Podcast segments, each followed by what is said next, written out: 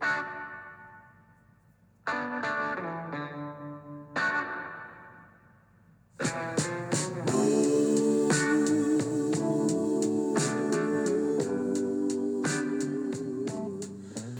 morning and welcome to the Marcus Today pre market podcast. My name is Henry Jennings. It is Tuesday, the 4th of July. Happy Independence Day for any American friends out there. And as usual, with all the information contained in this podcast, it is general advice only. So please do your own research, contact your own financial advisor regarding any of the thoughts, ideas, or insights in this podcast. All right, well, let's go straight away to the scores on the doors. And it was a short day of trade in the US markets last night ahead of that July 4 holiday. So nothing particularly exciting coming out of there. The Dow Jones closing up 11 points or 0.03%, 34,418. Had a high of 58 and a low of 121 down. The Nasdaq up 0.21%, 29 points higher. 13,817 and the S&P 500 knocking it out of the park last night 1.35% higher no middle for diddle ground for that one last night up 59 points 44.56 VIX volatility index not doing very much at all 13.57 there for the VIX volatility index still at very low levels down just 0.1 of a percent the ASX SPI futures last night were down one whole point or 0.01%. We did have a good day yesterday at 43 points. Uh, that saw the banks rallying quite strongly after we did see some uh, housing approval and some borrowing numbers coming out at 11:30 that seemed to kick the banks a little bit higher but certainly uh, resources and lithium stocks doing okay yesterday as well. So not a bad day. 43 points better yesterday. 0.6 of a percent. Resources were up 1.1% yesterday. Banks up in line with the ASX 200. Over in Europe, uh, not an awful lot happening. Uh, Stoxx 600 down 0.2. FTSE pretty much unchanged. Germany down 0.4. France down 0.2%. Looking at US stocks last night, Nvidia up 0.3. AMD up 1.7, Netflix down 0.3, Meta, the artist formerly known as Facebook, up 6.9%, Amazon down 0.1, Alphabet down 0.3, Microsoft down 0.7, and Apple a day down 0.8 of a percent there. So uh, not too good in terms of uh, some of those tech stocks last night. Tesla, though, last night had a very good night, up 6.9% after those sales figures came out. So, a good night for Tesla all round.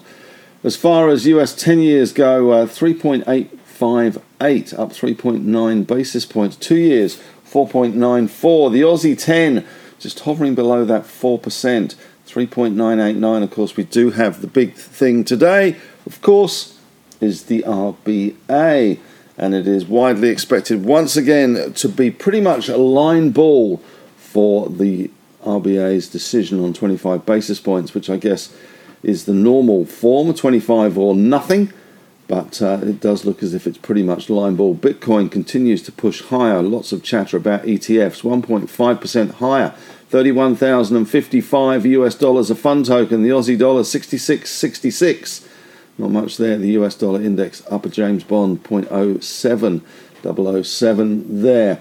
So a little bit of uh, strength in that US dollar. Looking at the US banks overnight, we had JP Morgan up 0.8, Bank of America up 1.8, Wells Fargo up 1.7, Goldman's up 1.3, Morgan Stanley up 1.2%. So a good night for US banks, certainly helping that S&P 500. A good night for Tesla as well. In our bank overseas, CBA trading at 1.02% higher. UBS in Europe up the same amount. Barclays up 1.5% and Deutsche up 1.2%. It was a pretty shortened and quiet session on the US markets uh, ahead of that holiday. Most of the big guys would have been taking a long weekend. The Russell 2000, though, was up 0.4 of a percent, and the Toronto Stock Exchange had a good night last night, up 1.2%. Cruise liners, surprisingly, were amongst the biggest winners during the first half of 2023. Carnival is up nearly 134%. and Royal Caribbean was up 110%, while the Norwegian cruise line was up almost 78%. Goldman Sachs thinks inflation could fall at a faster than expected pace through the rest of the year, giving the Fed some breathing room.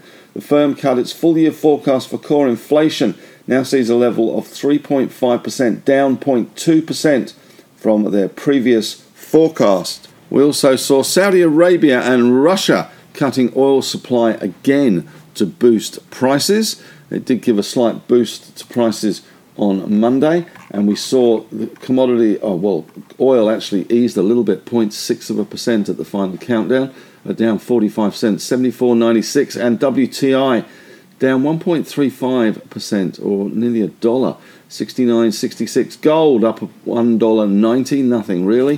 1921 spot 4. Platinum up 1%. Silver doing well at the moment, 0.6 of a percent. I read an article about silver in Bloomberg last night talking about the potential shortage of silver uh, because of its increased use in solar panels. Apparently, the next generation of solar panels are so much more efficient, but they need a lot more silver.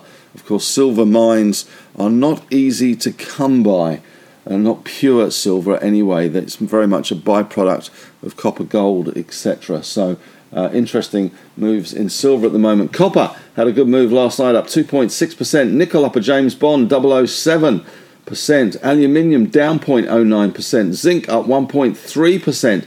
Lead up 1.6 and ton had a great night, up 4.9%. Iron ore not doing so well in Asian trade, down 1.6%. Dalian iron futures down 0.7 of a percent there. Looking at our resource stocks overseas, BHP up 1.9% in ADR terms, Rio up 1.6% in ADR terms. Glencore up 3.3, Freeport McMoran up 1.9, Vale up 3.1, Anglo up 4.3, bit of a resource rally.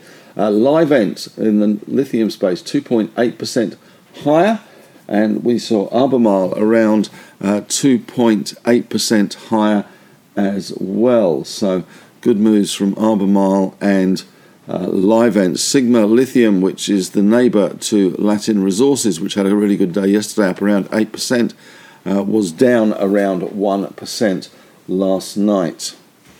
Local news today, of course, will be dominated by, by the RBA decision at 2.30, but before that, we've got Flight Centre boss Graham Turner. He's saying that domestic business travel is strong despite the ongoing cancellation issues with more than 100 cancelled flights at Sydney Airport over the weekend. Not particularly good news. Suncorp's reinsurance premiums cost up 12%.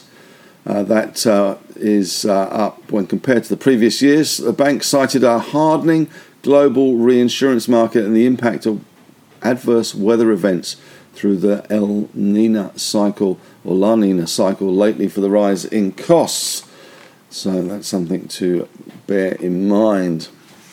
In other local news today, CSR to acquire a company called Woven Image for $43 million. Uh, NIB Holdings has acquired a NDIS marketplace platform, Kind or Kind. The terms have been undisclosed in that one. Emerald Resources has reported drilling results from the North Laverton project, including 15 metres at 5.91 grams of gold from 291 metres. Some other good results there 7 metres at 6.9 grams from 329 metres. Certainly one to keep an eye on today. InvoCare in the Harry Kane portfolio has granted TPG a further one week due diligence and exclusivity extension to July 10 as the parties continue to walk towards entry into a scheme implementation deed. Clarity Pharmaceuticals receives positive guidance from the FDA on 64CU Biz Plasma Phase 3 trial in prostate cancer. And Paradigm Biopharmaceuticals has issued an update on the recruitment progress for its Para OA 002 Phase 3 clinical trial. And we have also seen uh, Count uh, CUP, the stock code there, Amazon Partners views Count as a potential M&A target. The Australian Clinical Labs Chair Michael Alscher uh, taking temporary leave to recover from a surgical procedure. We wish him well. And Costa Group, interesting big lines of stock going through at the close last night, and media reports that a bid could be on the table. Looking at that one, uh, potentially even this morning, uh, so that could be on the cards. Paine Schwartz Partners looking the most likely bidder of that. It has got a significant interest already in Costa Group. Uh, it bought up to uh, 13.78% back in October last year. So uh, it looks like that one is going to be in play and maybe even another candidate for the Harry Kane portfolio. Well, that's it from me today. All eyes on the RBA, of course, later this afternoon. Not much before that uh, coming out, but uh, certainly all eyes on the RBA. Personally, I'm going for no change in rates, and the RBA will be looking at the quarterly CPI next time out for guidance. Have a great day, and as always, may the trading gods be with you.